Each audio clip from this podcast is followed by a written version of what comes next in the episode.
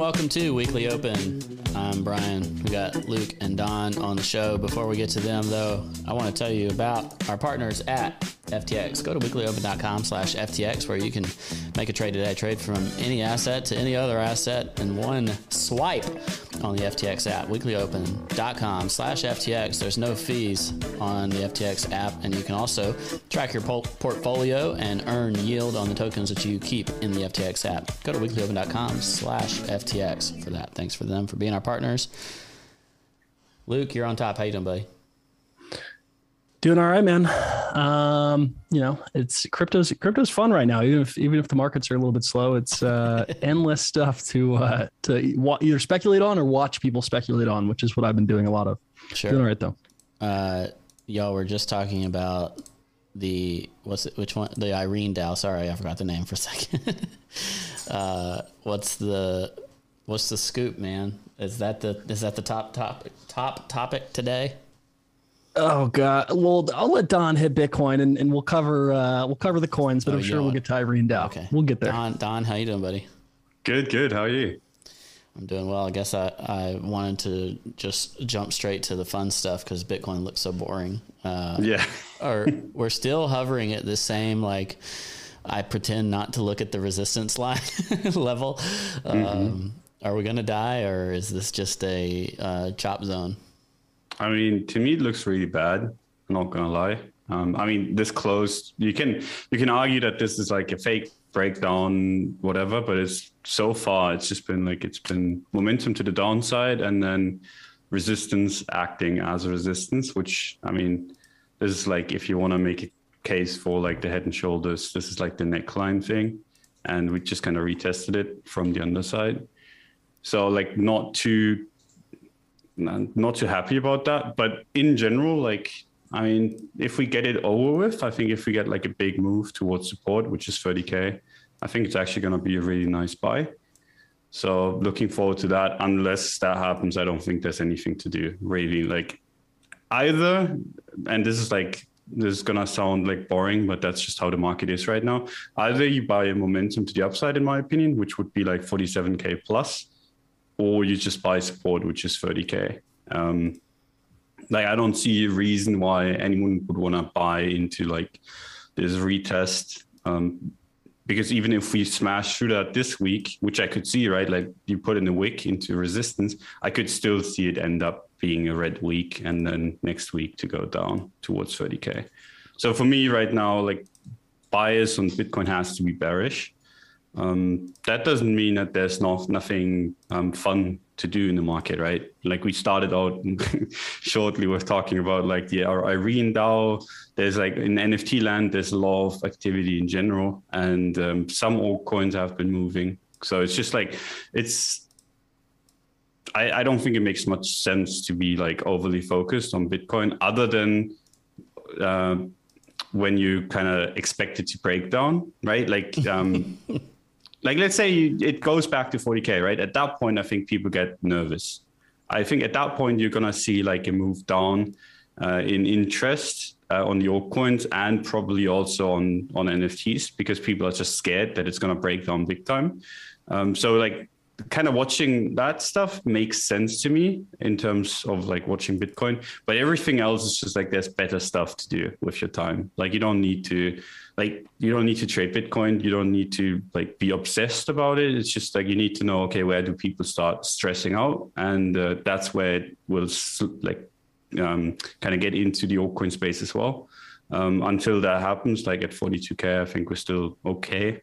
Um, but yeah, you don't want to have people get nervous because then you get fucked in your compositions. That's kind of my view on this thing.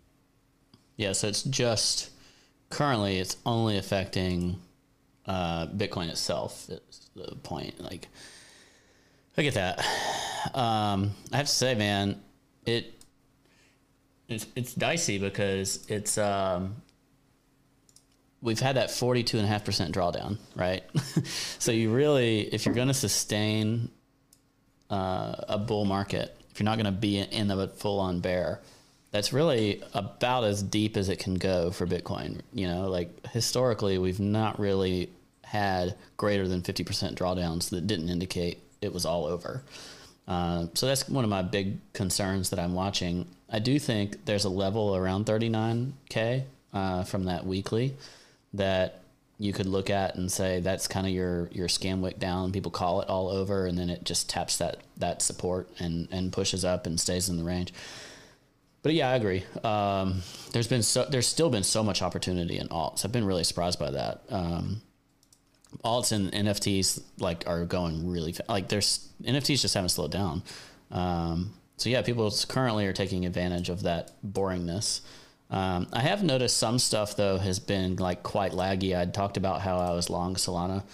Um, I had to close it just because like I didn't want to go into the negative, so I basically sold uh, at break even after holding it for several days, which was annoying because you're like in partial profit. But what I found interesting is that while you're seeing strength in some alts, like it's not across the board, and that's not. I don't think that's a bad thing. Like I, I did this because this was the trade that was working when there was momentum before, uh, and it showed that it wasn't working now. Like it was lagging whatever's hot today. You know, Atom and uh, whatever else is is kind of the layer one du jour near. Um, and I, I found it interesting that we're we're seeing some real differences between like whatever alt that you're looking at. Are y'all paying attention to that correlated L1 trade, Luke? I know you often like to put up the comparison charts. Oh yeah, definitely, man. That's, that's all I've been trading. Uh, before I touch that though, I'm I'm actually curious. Um, uh, Keyboard Monkey actually proposed a, a pretty interesting thought experiment last week on Twitter, and he said, you know, I used to track Bitcoin and ETH all the time and try to, you know, anticipate if they were going to move up or down, and that gave my you know, overarching view of of crypto, and then I'd make plays based on that. And he said, you know, I don't really care now if Bitcoin. Yeah, I don't care what they do. He's like, it literally doesn't matter to me to the games I'm playing. And Kobe obviously chimed in. It was, it was a funny meme after that. But I'm curious with you two, like, when's the last time you actually placed a Bitcoin trade? Like, is anyone trading this? Mm. Not really, no. No like the thing is like I, I for me basically what like i've been i've been trading like a tiny tiny bit with small sizes into like the, the 40k move. So it's like not that long long ago but that was tiny size and was just because i was bored basically. Like serious yep. trading ever since basically we broke 60k uh, nothing because I don't think there's much to do. Like you can buy in the middle of the range, you can trade it on the five minute time frame or whatever, but like finding a setup on a chart like this is almost impossible. Um, yep. And then you have other coins, and especially for me, the NFTs that have just kind of caught my interest, been fun. Um, that I think my time is better spent. So like, if I'm bored, sometimes I like punt a little bit, but nothing major. The scary part about that is it it kind of hints at a potential liquidity vacuum, right? Um, if all that your current trades are in NFTs or L1s or whatever else, um, if Bitcoin kind of does something and and demands liquidity one way or the other, capitulatory or or upward velocity, um, it sucks the liquidity out of those other trades, meaning that the the reflexivity will be high, right? Mm-hmm. Yeah. So that's scary. yeah, but the thing is, like, make money for weeks and then lose it in like two days. but we've been like the, the, everyone feels that way, but it's not really been happening, right? We've yep. been like sitting in this range, and every time, like, yeah, when Bitcoin dumps like fifty percent uh, in like two weeks, then it has like uh, then it has an impact uh, on the altcoins. But every time that has happened, it's kind of reversed relatively quickly.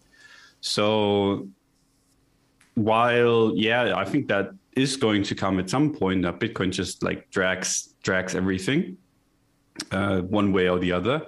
Uh, I don't think it makes much sense to assume that's going to happen or like trade with that in mind constantly because it's like a th- it's like a trend where uh, it's not been happening, so it doesn't really make much sense to just be there assume trend reversal until it actually happens. So, like, let's say Bitcoin goes to 47, 48K. Um, and altcoins cannot keep up, that would be for me like a, show of trend reversal.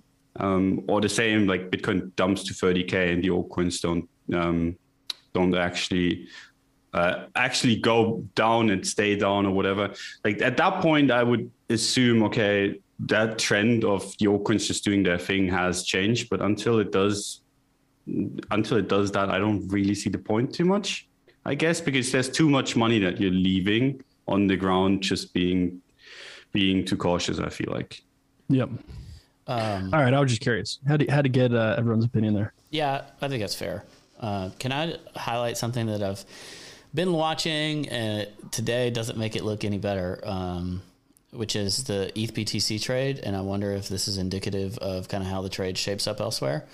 Um, it's uh, it, it, it's lost momentum. You could say that. Um, mm-hmm. It may be losing the breakout altogether, um, mm-hmm. and the the move up and that this current daily is so perfectly on a level that it makes me uh, personally a bit worried for that trade. Um, especially when it had such a strong breakout. Like this is a really deep retrace. Um, at what point do you worry about ETH relative to, to Bitcoin and what that might mean for other like large majors relative to Bitcoin? Do you want um, to answer that, Luke? What did you say, Don? Do you want to answer that? Yeah, I mean, God, this sounds bad to say, but I've all, I've almost treated ETH just like I've traded Bitcoin in that sense of like I just haven't found it as interesting to trade. I wish it was. Um, but you know, ever since quarter three, quarter four last year, when the trade was Solana, AVAX, Luna, I think now the trade is so quickly migrated. Uh, at least for me, I'm focused on Fantom. I know some other people like Near. Um, it's just like you know, if if ETH's going up, I imagine those are going to go up more. Um, when ETH drops, those things drop less. Um, I'm already quite worried about the ETH trade. That's why I don't really find it interesting anymore. I don't know. Mm-hmm. It's for me, it's the same thing. Um, I have a bunch of ETH basically tied up in NFTs. Um, yeah. And that's the only reason why I hold ETH still. But like, which is hilarious coming from me because like I, I really don't like I don't give a shit about NFTs. It's just the best trade available right now. So it's like fundamentally wise, I'm not I'm not the biggest uh, NFT fan. I think there's a bunch of cool stuff coming, which could change my mind on that front. But I think it's been the best place to trade, and I don't want to be getting too much into NFTs that are on other chains. So ETH is just the yeah. best choice. But yeah, looking at this chart, the ETH chart, that has me worried. I think there's a good chance that I'll actually lose dollar value on on ETHUSD it's just I'm willing to take that risk because I think the NFT market has a little bit more room to go. But if it was just like an ETH position, if it was just me holding ETH USD, would have sold a while ago. And ETH BTC is in the same boat. Like it's, I think we've actually basically lost the breakout. It's the same setup that we've had on Bitcoin, right? Where we break out, you can just compare this really easy.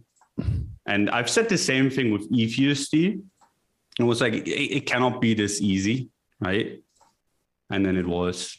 And uh, we just well i just missed it. So let me let me quickly draw this up. So you have like your breakout. And then you fall back down and you bleed out.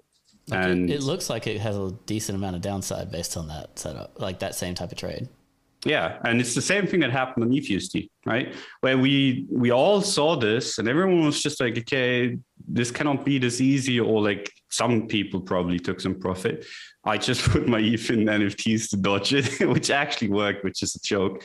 Um, but yeah, look at this. Like it, it's the same setup that we've had on Bitcoin, um, followed on ETHUSD, and it's now coming into uh, the ETH BTC pair, which I mean if you're not worried, if you're holding ETH, you're more diamond handed than I am because I, I'm worried that I'm going to lose a bunch of USD value because the Bitcoin and the ETH, I like the ETH BTC and the ETH USD pair don't look too hot to me.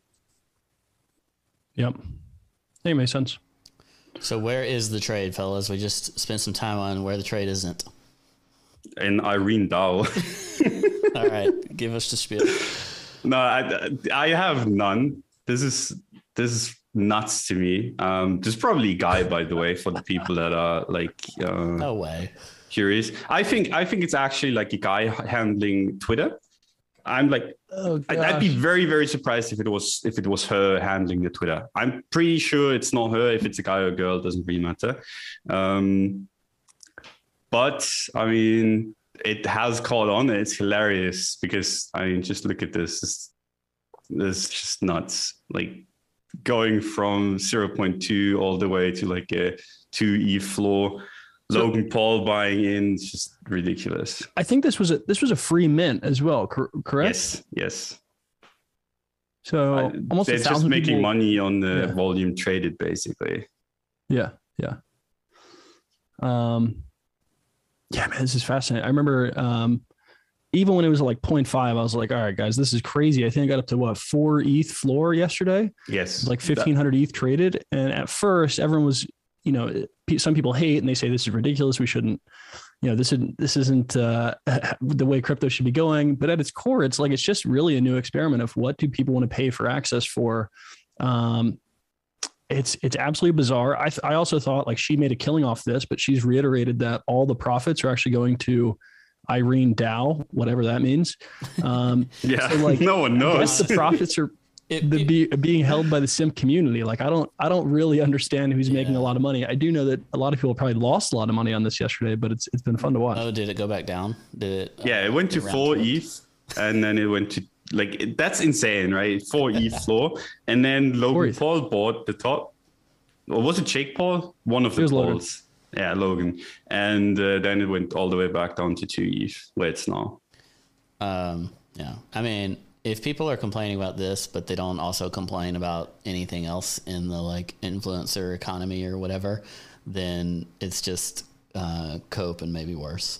Um, Yeah. so I'm- do, do you? I mean, at its think it's core, fun. it- I I think it's one of the best ideas we've had. Not gonna lie, and like in the NFT space, which is ridiculous to say and sounds completely stupid. And I'm the last person that is gonna go online and simp anyone online because that's just just so stupid to me. But I think as like an investment thesis, if you're not looking into like the simp culture and in general like ways to make money like that in with your following, I think you're you're missing missing the plot because you can just see how that could go with like actors. You could have it with like Twitch streamers, the exact same thing. I could see that get massive because you see you see already like uh, with Twitch streamers, like the female Twitch streamers, having like thousand dollars, ten thousand dollars donations. They might as well put that into an NFT. Um, I think there would be a lot of people that would actually be willing to, even more so, given that you can just sell it at some point. It's not like you're giving a donation, then it's gone. You actually have the NFT, whether it's actually worth something or not doesn't really matter because you would have donated anyway, right? And I think there's a, a huge market there. That's going to be really, really interesting to trade. It's just it's going to be embarrassing. Right. gonna gonna have to hide your wallets, make sure no one knows what you hold. It's kind of like Ledger and and his fluffs. hey, Well, the- what's hilarious about it, like I want to, I have to say this at the beginning so no one uh, thinks I'm giving advice to buy it, but um, it sparked so many funny conversations on Twitter yesterday of some people being upset about it. Obviously, some- people loving it, like Logan Paul simping for 200k. Um, but there's three things driving it, right? It's like some people buy it because they think they can make money. I'm sure a lot of people made money yesterday uh, that minted it for free. And you have a second group of people that are buying it for access, which is no different than buying a crypto punk or a crypto toad and there was like some uh, you know og nft guys they're like why would you buy this? You know it's some people buy those nfts just to be in that discord. Well, that's And I'm the, sure- the roadmaps are all about, like access to stuff. Like that's well that's what i mean. And so this is like is access secondary. to yeah access to her pics or something. So slightly different access but same kind of thing. Um, and then you know the third part is um, where was i even going with this? Access ponzi-nomics there was a third one. But i mean b- b- people are basically buying this for I the exact same reason they buy other nfts like it's I- you know larger creators are going to come in and do this. And as don you just said it's like twitch streamers are already doing this. There are people that are willing for god knows why to just send money to people and hopefully be able to talk to them. And like people are going to continue to do this. Like this isn't going to stop. Uh, i think this is the first very small iteration. I think we see much much much bigger ones pop up. BCO in the chat says it's Simp DAO season soon. Uh, and yeah. I, I, think you're totally yeah. right. Like there'll just mm-hmm. be like varying levels of celebrity that does this. I actually think this is something that we've talked about for uh, with Flip for a while. That NFTs as tickets, as access, is a really wonderful use case for them. Uh, if this was for music, people would have no qualms whatsoever, right? Like you buy an album as an NFT and uh, you're being rewarded by paying for that album by having additional access, VIP access to maybe concert tickets or discounts, special seating, special swag, special like forum or interviews or anything like that. No one would complain whatsoever. And you're able to directly help the artist monetize for that access, for that uh, inclusivity uh, to their sphere much better than they can monetize like with one play on Spotify or whatever. Mm-hmm. Um, I, I, think it makes a ton of sense. It's much more, uh, it's much less of a middleman situation, much better access, and you know, naturally, um, uh, you know, someone selling access to their pictures is like the first way that that that is kind of seen out.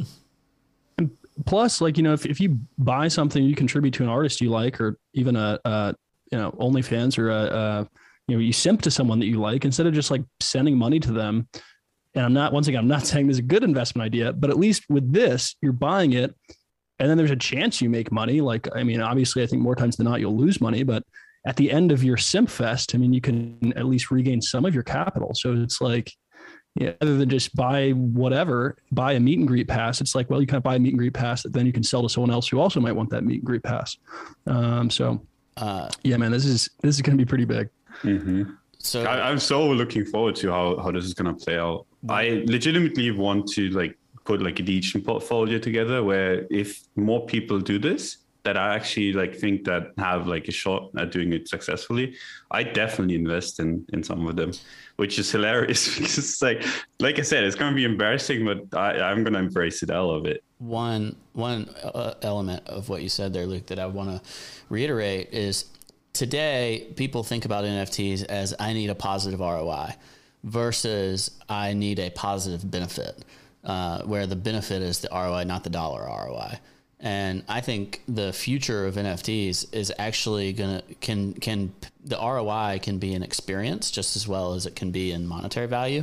Sometimes it's both. Sometimes it's a trade worth having, right? Like you spend thousand dollars on on an access ticket and you go to a concert and you get swag and you get access to an artist, your ROI is a positive experience ROI. That's still like plus EV versus what you paid for it. It doesn't necessarily the future of NFTs is not necessarily going to be that I demand the dollar value of the NFT to go up. That it's not a it's not necessarily right. a dollar investable thing. It is simply a uh, a, a access ticket, a receipt. Um, a, a piece of authenticity that you have a share of something, a share of an experience, a share of an investment, a share of whatever. And I think as people start to, to realize that that's true, um, the, the price of things, while there will be an open market, will it'll be less important like how profitable you are and more important about what, what do you gain right. from it. But it's kind of, it's an added bonus where like there are going to be circumstances if the artist gets bigger, if more people like it, if the community, since they're getting so much access, they're getting so much value from whatever their, you know, this new utility is, they're incentivized to share it. So, like, if that is all successful, then as a side effect, the price might go up. Um, but the core reason someone buys it wouldn't necessarily be, you know, some degen in his basement saying, "I'm going to ape into this for 15k. Hopefully, I can sell it for two million. It's like that. Should, there's going to be less of that. That's natural, but uh, but it might still happen in some cases. Yeah, for sure. Um, okay. We've talked. What, what what are we missing? What's the Luke? Can oh. you can you give us what? Go ahead. I yeah, I was going to say uh, for people that aren't trading the Irene DAO, yeah. um, the fungible trade. That's where I was. If you want to see how it's playing out so far for 2022, uh, bear with me. A lot of colors in this chart. Blue is DeFi. Uh, you have Bitcoin in white and then you have the exciting trade in yellow, and that has been Fantom, One, Near. I'm not including Atom. It's lagged all of them. Um, I know some people like Atom. I just haven't been tracking it. Uh, but I kind of, th- I remember we talked about this going into uh, 2022 of like what's going to be the most exciting trade. I expected Luna, Solana, and, and AVAX to slow down, uh, partially because they're just so big that they're plagued by the same thing that kind of slowed down DeFi of like people stop degenning into those. They're they kind of get clogged up at the top 10 level. I didn't think it would happen this fast though. And you know, obviously the new layer ones, I'm not sure how long this lasts, but that is the trade. Like if you're actively looking for fungible trades, those are really the only things that when Bitcoin bounces 2%, these things do bounce 10, 20, or 30%. Um, so I like Fantom a lot. I know some people like Near. Um, I haven't spent too much in the actual ecosystem, but that's what people are looking at. And then obviously ADA popped today. I have ADA in green. I don't know who's buying that, but um, very bearish to me. ADA is actually up. but for people that are actively trading, looking for outperformance for the past two weeks, so far this year, it's been Fantom, one and near. Um, I bet I expect that to probably last through quarter one. It's it's a proven playbook that it worked all last year. I think uh, we'll see how long they can milk it this year, but I'll ride it.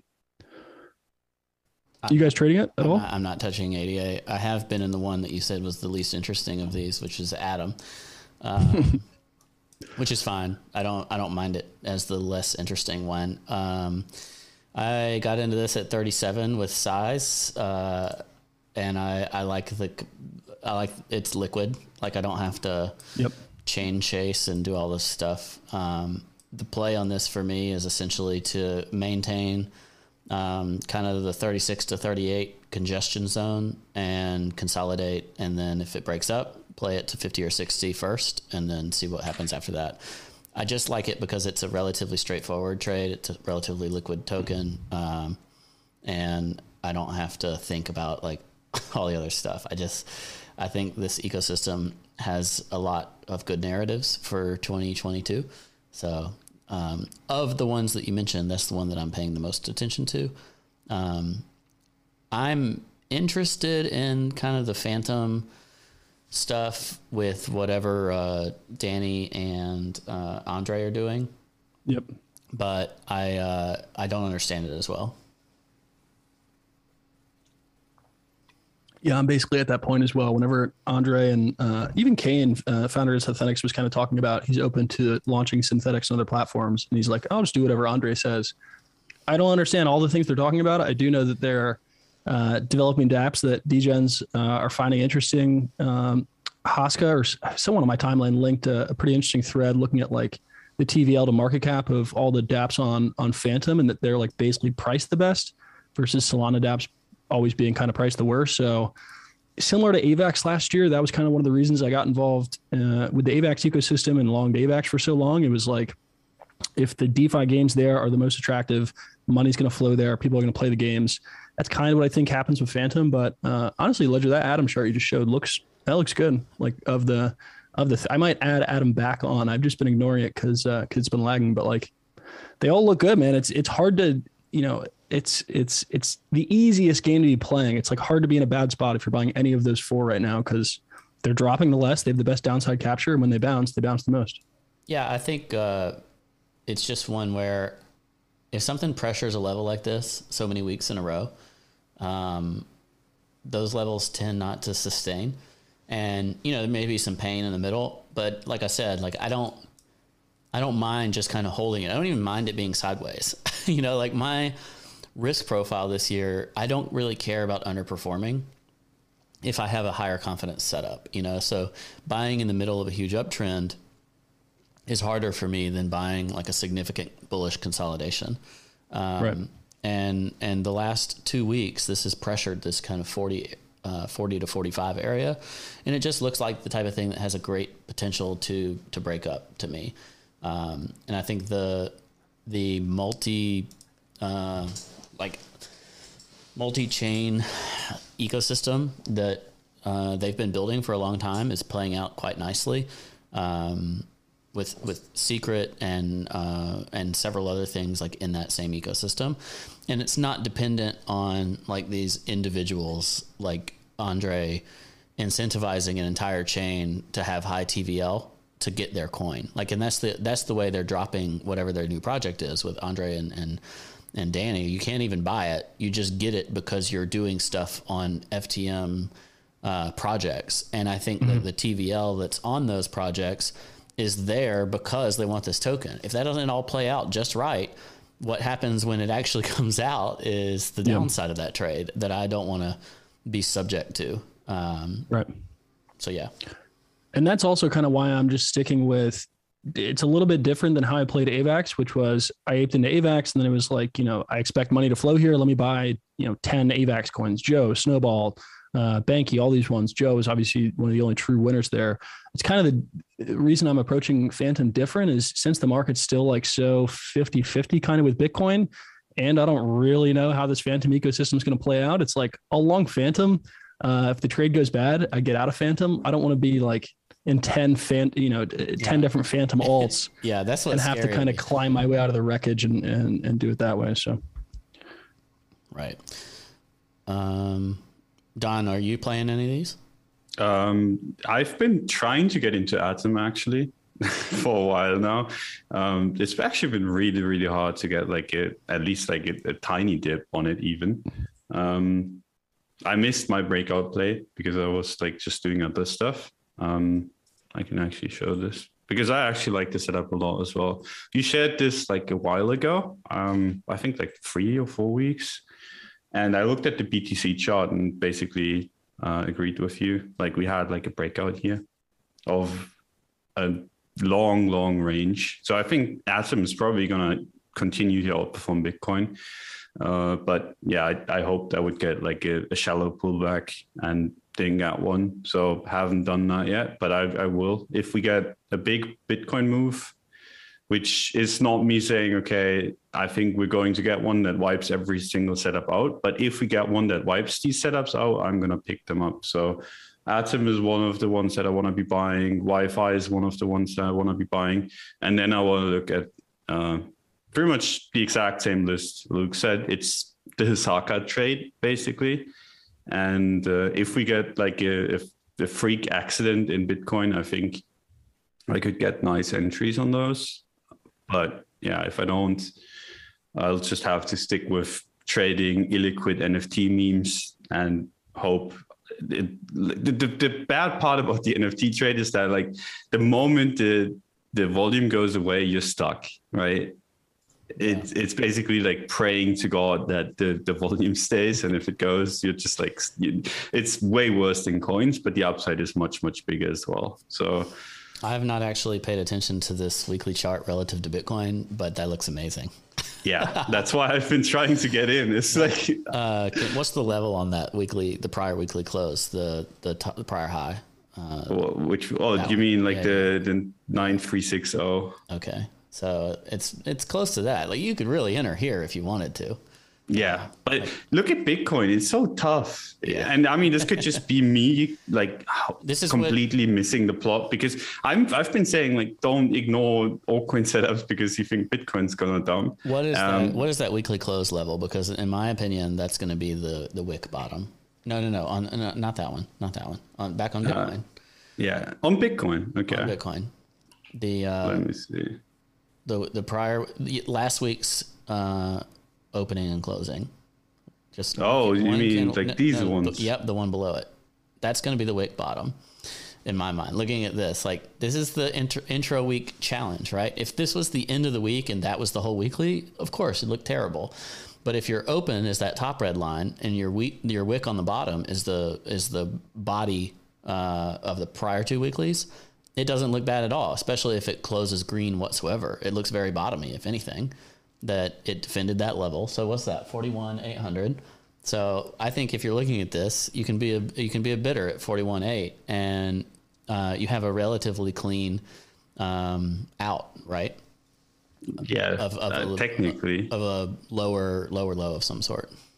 Uh, my problem is that this could just be like the middle of uh, the move, right?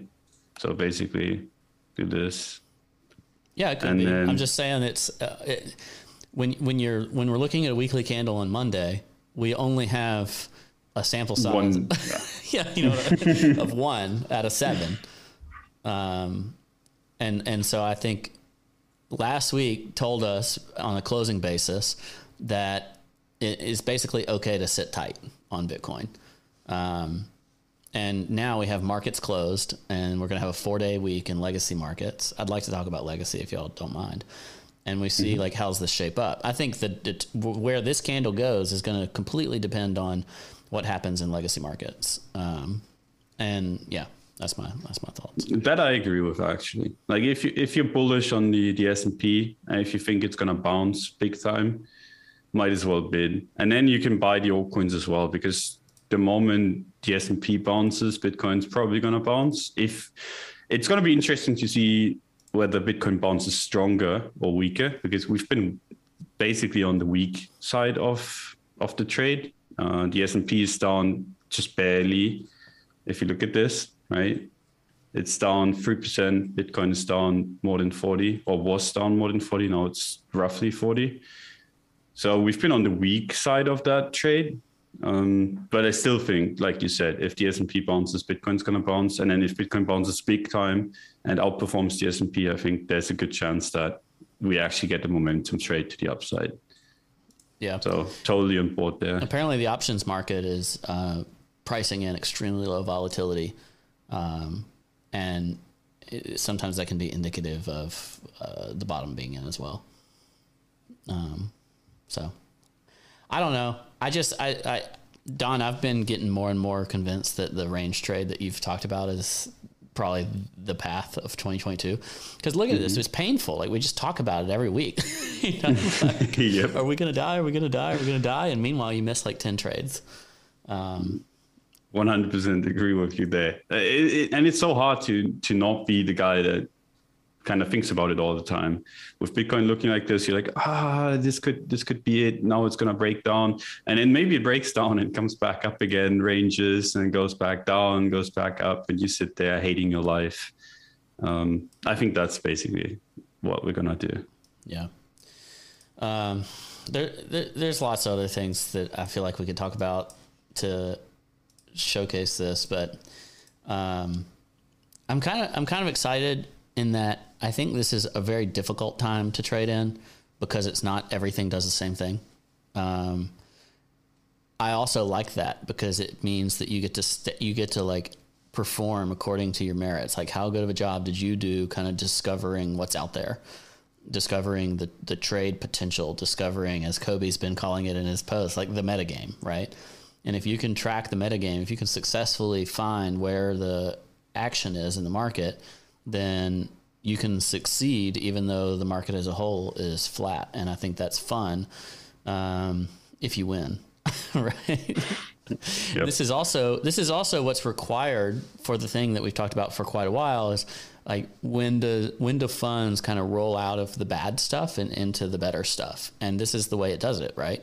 um, as those correlations kind of fall apart. So uh, this gives us an opportunity for dollars to flow towards better assets, theoretically, um, better value assets, maybe is what I should say. That's in the face of ADA outperforming everything today. But other than that, you know, I think it's yeah, Litecoin's up as well. Oh man, Don, quit crushing my dreams. yeah, I mean, someone in the chat actually mentioned this. I mean, Litecoin's up a tiny, tiny bit. Um, it's always funny because people always kind of comment uh, at me when when something like Litecoin or Dogecoin moves, and then I look at the chart and it's this has, has this even moved in the last two years? It's not really, right? Like, look at this. This is 880 days of pain. Imagine if we get this for Bitcoin. that would be so bad. Um, but yeah, this is nothing. It's not moved whatsoever. Same with, I mean, Dogecoin in the last almost year hasn't moved as well on the on the higher time frames. In the last year, I mean, not quite last year, but it's like 260 days now. Oh, you mean it, eh, of, eh, it's moved? It's just moved down. yeah, it's the same with Litecoin, right? You look at this, and you look at uh, the, the thing that I just showed, right? It, it doesn't look like it's down much in the last two years, but if you if you just kind of take the top to the bottom, like this 60 percent down is a huge move. It's just it's slow in doing it and uh, Dogecoin a little bit faster, obviously. But yeah, not much volatility there, is what I'm saying. Yeah, it. I think what I find interesting is we could have we could have the multi-year cycle, and we could have it in the context of a lot of these things that deserve to bleed out still bleed out. And maybe the way that happens is the multi-year cycle is a bunch of sideways on the majors. You know, like they maintain their relative value decently. Um, yeah, I don't know. I'm trying to figure out. A lot of smart people are saying I don't think we're going to have another 80% down, like bear market. And so I'm trying to figure out how does that happen and you still have the cleansing of the market that's required. Yeah. I, mean, I think it's what you just described. Like the cleansing is happening very slowly. Like people that, that continue to buy uh, any of these coins that just go down 5% a week, like that's brutal. Totally agreed. I mean, look at Shiba, look at Doge. Uh, we've been we've been having like a bunch of coins move up quite big and Shiba is down 67% from the top. Dogecoin is down what, like 80%? And uh, I don't think that's going to stop. So yeah, you can have like you can have a bull market in crypto and just have these coins not move. And I think that's what kind of what you said with said, what you said earlier that it's a, a market where it's difficult to trade. And I actually like that a lot as well where you have money just rotate from one thing to the other and the trash kind of get, gets left behind. And I think we've already been doing that for almost a year. And I think that's going to continue the entire year, basically. Uh, the pain range for Bitcoin is going to be the pain range for a lot of people that bought trash. It's going to be the worst. And uh, I'm all for it because we cannot have this. There's a ceiling on how high Ponzi's can go and uh, at least the more obvious ones. And I think uh, Dogecoin and Shiba both hit that ceiling. Uh, can we talk about the death of three three? Um, oh yeah. Um, I mean, this is probably more directly to what people are actually trading, right? yeah. Uh, at least the CT guys. Everybody was in this trade up here, like they were all talking about it, and it has gone down only um, and one of the top holders finally kind of locked their position. If you sold, let's say you sold the complacency shoulder, uh, it is down ninety percent in USD terms. I'm sure there's like it's probably doubled in the in the supply in that time because I'm not looking at total market cap here. Maybe I should. Can I get that? Uh, Olympus V2 market cap. Is that the best place to look at it? No. Um, but the uh, there's a lot of pain going on here, and uh, a lot of people aren't happy. So I'm I'm curious what y'all's what y'all's thoughts are. Was this inevitable? Um, I'm going to sound like the biggest left uh, left curver here, but I honestly never focused on the the ohm stuff. I was like, yeah, that just looks like I don't know. I don't fully understand how this plays out, and I've now I've missed it all, and now I'm like kind of happy I've missed it all. So this is like the I was too dumb to figure it out, and I'm kind of glad. I'm not, yeah, not an ohm holder, never have been.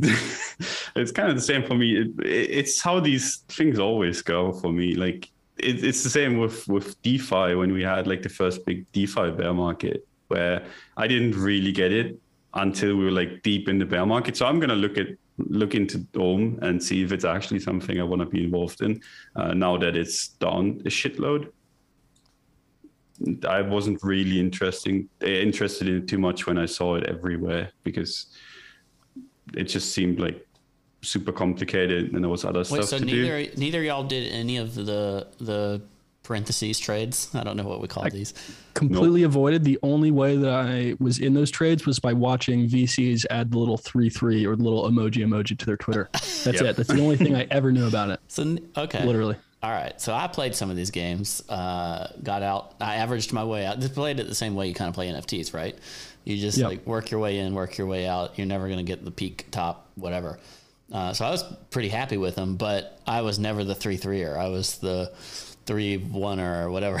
You know like you stack and uh, you sell your stake or whatever kind of take your basis out. Um, so i was the one breaking the three three but the three three concept is that you stake you stake and then you also hold your rewards and restake your rewards. That's that's basically what it is. It's like this decision tree grid and there's right. there's nine blocks of what you can do.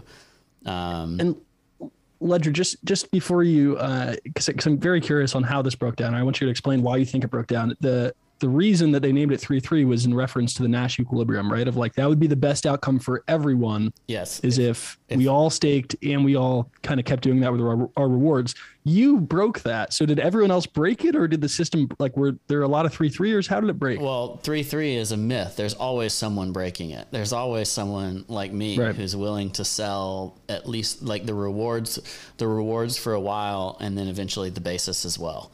Um, and it breaks when too many people do that.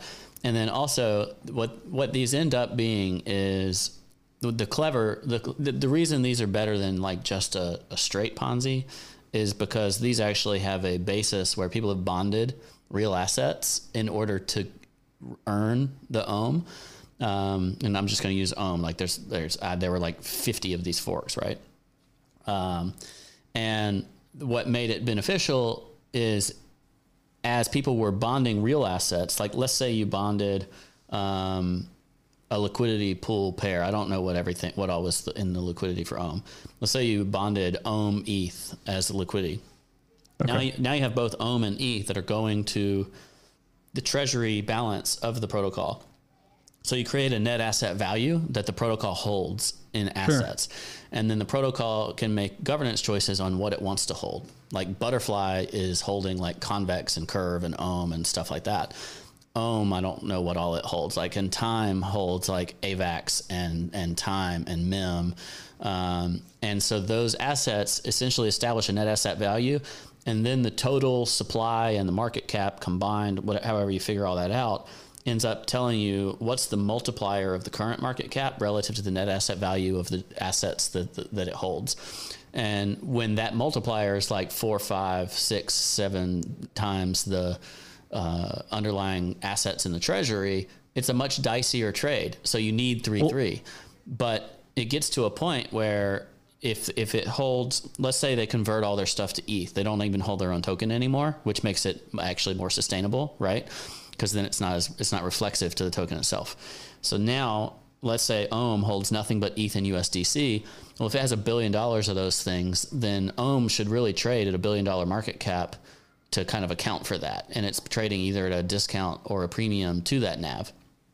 And I think they just got so far beyond that that they're essentially mean reverting back to their net asset value from what people bonded.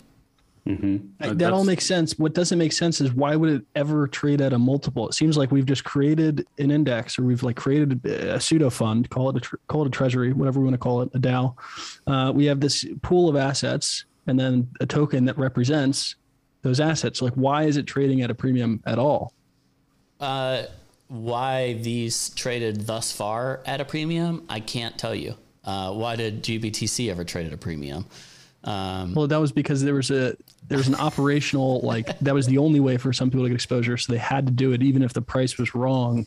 It'd be like you know if if uh, uh, just in my city they stopped selling water where there's Yeah. a very limited amount, I would buy water for it for an extra price. Like for these people, it's like if they were buying for exposure to what the treasury held, couldn't they just buy the treasury like or the treasury assets? Like why were they buying because it's basically a very inefficient way to represent what they were holding? because it's crypto. People were assigning value, assigning value to the protocol for things that were outside of the actual assets of the protocol, like the potential Okay. of the protocol or whatever else. I don't know. I see. Um, But I think what's interesting is what makes these not a true Ponzi is, you know, literally in a Ponzi, if you have a Bernie Madoff in the background, he was taking from the the underlying assets, using them for himself. So then when people go to redeem, they're not there. In this scenario, it's public. You know you're buying at a price that's four times the underlying assets. I think they'll all resolve to one, and then what premium exists is going to depend on what are the treasury managers doing with the assets. Are they able to earn yield on the assets, and can that demand a premium, or can those rewards go to the underlying stakers? Alternatively, um, this is something that Wonderland is kind of getting into. Are they doing essentially private placements on behalf of the token holders, on the behalf of the community?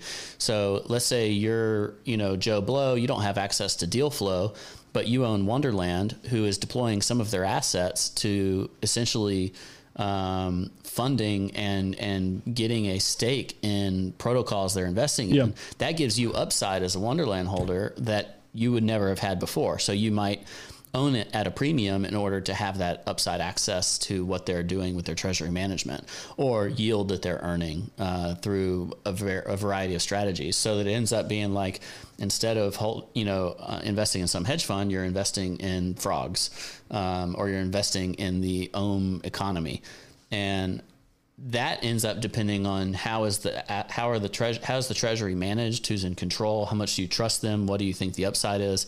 And that is quite interesting to me. Yep, um, yep. the three three thing was never interesting it was just opportunistic. Does that make sense in a perfect world in a perfect world we could all be what does uh, carl moon say? We could all be trillionaires. In a perfect world we're all three threeers and trillionaires. Yeah. So i uh I like it. I, I, like several of these if they get to significant discounts, especially. But some I, I, might actually try to gain exposure again once they get to close around net asset value. But if some of these go to a discount, and I think that like they're not going to rug it or something, I think they then become uh, an interesting value because what you have is it's just the inverse of the same psychology that led to a massive premium leads to a potential discount. So you could have stuff trading at 50% of the treasury assets. and it's like, this is insane. Um, and it's essentially free money on the other side. Is, Wouldn't be the first time in crypto. We've that, had that before. Dude, Galaxy uh, Novogratz's firm traded at like 30% of NAV but nobody yeah. nobody believed in it because it was all zombie coins and altcoins that you know nobody wanted to touch in 2019 and so he bought back tons of stuff at 20 to 30 percent of the price of of nav and then as things recovered it became one of the best performing funds ever. Yep. Yeah. I think that's where the trade is basically. That's like i don't really understand how it all works but i just understood that it was trading a shitload above where it should and I could see it trade below, and then it's the same as GBTC without all the headaches, basically. Which I mean, I'm down to take a trade on. Yeah, um, Darren Lau shared a hilarious uh, three three nine to five meme. If y'all haven't seen that, um, you should. Uh, it's really good. Let me see if I can pull it into the. Where is it? Letter in uh, in your recent up only to kind of cross pollinate podcast here. In your recent up only, when you had Tetranode on there and he was explaining some of this, he said, um, he said, I'm not saying it's not a Ponzi. He said, I'm saying my Ponzi is better than BitBoy's Ponzi. yes. I thought that was incredible. Yeah. Well, oh shit, that is good. they uh, they need to. Yes, I I actually think I actually think there's promise in what these are. I think the they can they can be structured product um, vehicles, for instance, because the very idea of essentially writing a bond is a huge product, right? So what they do is when you bond, let's say you bond uh, Ethereum in order to earn discounted ohm, then you're essentially writing a bond. And if you have standard rates for writing bonds for various protocols, like the underlying technology there is actually a huge market. And then when you combine that with like how the treasury is managed and all this stuff, and you figure out how can you onboard different you know bonding assets bonding mechanisms i actually think this is a really interesting ecosystem we're just like in the very alpha stages of it trying to figure it out because nobody doing this really understands finance but but there's some like really cool stuff involved and so i think people will throw the baby out with the bathwater and for, and not realize that there might actually be innovation here for crypto in the mm-hmm. longer term. Um, but first, you got to like bleed out all these people that bought when stuff was at like a 10x of of nav. Makes sense. Makes sense. Anyway, that's all I got. What else y'all got? What are you looking forward to this week? Don. Oof. Um, uh, it's really tough. I feel like with with uh, Bitcoin in the position that it's at and ETH in the position that it's at, because I, I honestly think ETH isn't actually looking better than Bitcoin. It might actually look worse, even though it hasn't broken support yet. Uh, with both of them being like that, one having been the general uh, guiding light for crypto, uh, as in like Bitcoin, just kind of like Bitcoin goes up, everything goes up, Bitcoin goes down, everything goes down. That hasn't been as true lately, but it's still like something to at least keep in mind somewhat. And then with ETH having been the guiding light for all coins and that looking kind of hideous as well, it's really, really tough. So for me, I'm just playing the Ponzi's in the NFT space and hope that we get like a nice, uh, nice leverage wipeout if ETH and Bitcoin break down. And then I'm to buy uh, a little bit of Bitcoin, a little bit more of ETH, and then like some shit coins if that should happen. Uh, but I could see that take longer because uh, the market's just not really in the mood to move much.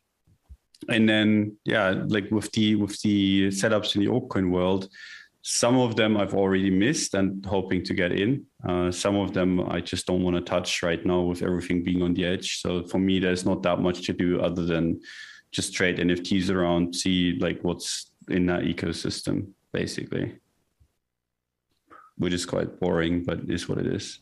Luke, what's your plan?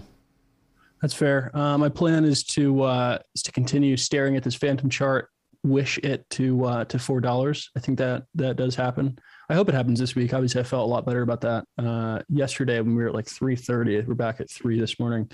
But um, I don't know, man. Like I, I don't think it matters if you buy. Ten percent a day volatility is just normal to us right now. Oh, it's amazing. It's um, yeah, I don't, I don't think it matters if you buy near Fantom, Atom, or, or um, anyone in that in that little group or one. Um, but you know, if if you're actively trading, I think it has to be one of those. I personally like Fantom the most, and I kind of stick with one when I'm trading it. So that's like what I'm watching, man. I mean, I, like I don't know. I think like a chart, Luke, and you're just you're just thinking win moon. I mean, like a two percent move out of out of Bitcoin, and these things pop like twenty or thirty percent. I'm not saying the chart's going to look good. It's just like sure you know, it just it it goes up, and and until that stops, until we stop seeing these things perform the best, like why else should I stop, you know, doing it? Outside of that, I'll just be watching people on Twitter uh, continue to simp. That's that's been helping me pass the time. I actually think the Fantom and Atom chart are extremely similar, except yeah, Fantom technically had a breakout yesterday that Atom has not had yet. Uh, but it need, Fantom needs to recover it today, or it might be a leading indicator for what all these are going to do. Um, but yeah, I know these do look it's quite similar. Um, I also saw on a relative basis, if you're just comparing it to TVL, that Fantom would have to like six x to match Solana on like kind of a TVL ratio. So I think maybe that's a relative value that you could pay attention to as well. Yep. Um, yep. Yeah, I'm doing the same exact thing as you, Luke, except I'm trying to manifest it for Atom. Um, All right.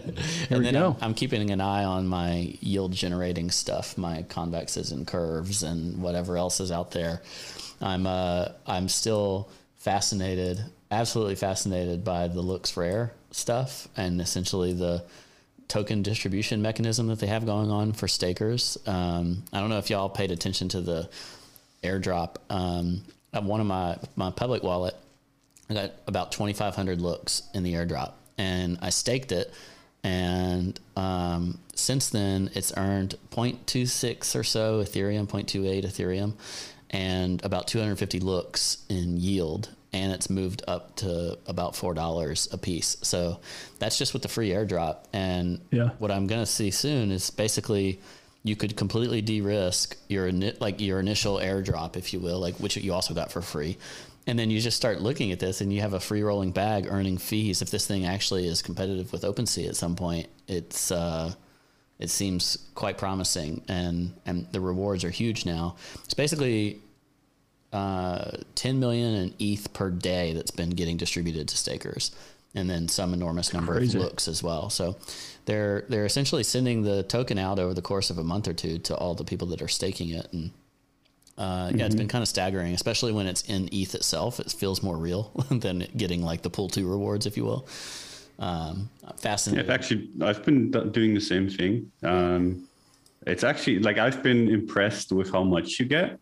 Um, it's obviously not going to continue like that, I think, but if they can grab market share, it's going to be a really good play. If they cannot, it's just gonna gonna be like going away. It's just how it is. But I think like it's so hard to get an infrastructure play in crypto going, right? And this seems to be one that has like excellent post Ponzinomics, which I mean, I'm not opposed to. I, I like the play. I, I have like I haven't sold my airdrop either. I've uh, just been staking it. Yeah, and I, I did do. I, I've I've said this on Twitter, but for our audience as well, I did do the pre-sale. So like, I'm uh, happy if it goes up. Yeah. Uh, but like, honestly, that doesn't affect the way I analyze the um, ecosystem. I think the question is, can they properly buy market share through distributing this token out so quickly to all the people staking it? Uh, Yeah. and and who are the people who are either trading organically or wash trading. I think there's both. There's a lot more wash trading. So like Meebits are going trading like crazy on that platform uh, because there's no fee to the uh, to Larva Labs. It's basically the same, actually, like the same Meebit trading back and forth all the time. Yeah. Um, I don't think that's the only thing that's gonna that is trading or going to trade there though. Like, you know, I've been orchestrating some NFT trades where I'm perfectly happy to take the trade to LooksRare so that you pay less fee, less less of a fee, and you earn in the token rewards at the end of the day. And I think it has a chance to earn market share purely because it's a it's a cheaper place to trade, and as long as it's functional, and they're they're also listening to NFT traders, I think that's interesting. So, if they can build the features, if they can make it a better experience, it can. It's not going to like overtake OpenSea, but it can take market share from OpenSea for sure. So I'm interested in that. Um, yeah. I'm rooting it, for it him. has to do a lot of work, though. I've been using it and I've been trying to use it. And I mean, there's a lot of features that it needs to have that it doesn't have right now. Yeah. But if they ship that out, I think I, I actually agree with you. Yeah, I think the the feature that's most interesting to me is kind of the global uh, global offer. So if you like just want to buy the floor, you just set an offer and somebody can drop into your uh, your bid basically. And if they come up with half a dozen features like that, then it could be uh, really interesting. Now it might go down only from here. I have no idea. Like it's definitely it's an airdrop. It could go down eighty percent for sure, it doesn't actually have any impact on the platform. So don't get over exuberant or anything. But um, I'm staking my airdrop. I don't really have a plan to not stake it. Getting ETH back makes it really juicy. You know, like, why I don't care about selling it if I get ETH back every day. So Yeah. anyway, that's my two cents. Um, and I'm gonna keep watching that. Let's leave it there. Thanks everybody for being here. Appreciate y'all. Uh, go, go ahead, Luke. Oh, I didn't have anything. Oh, Okay.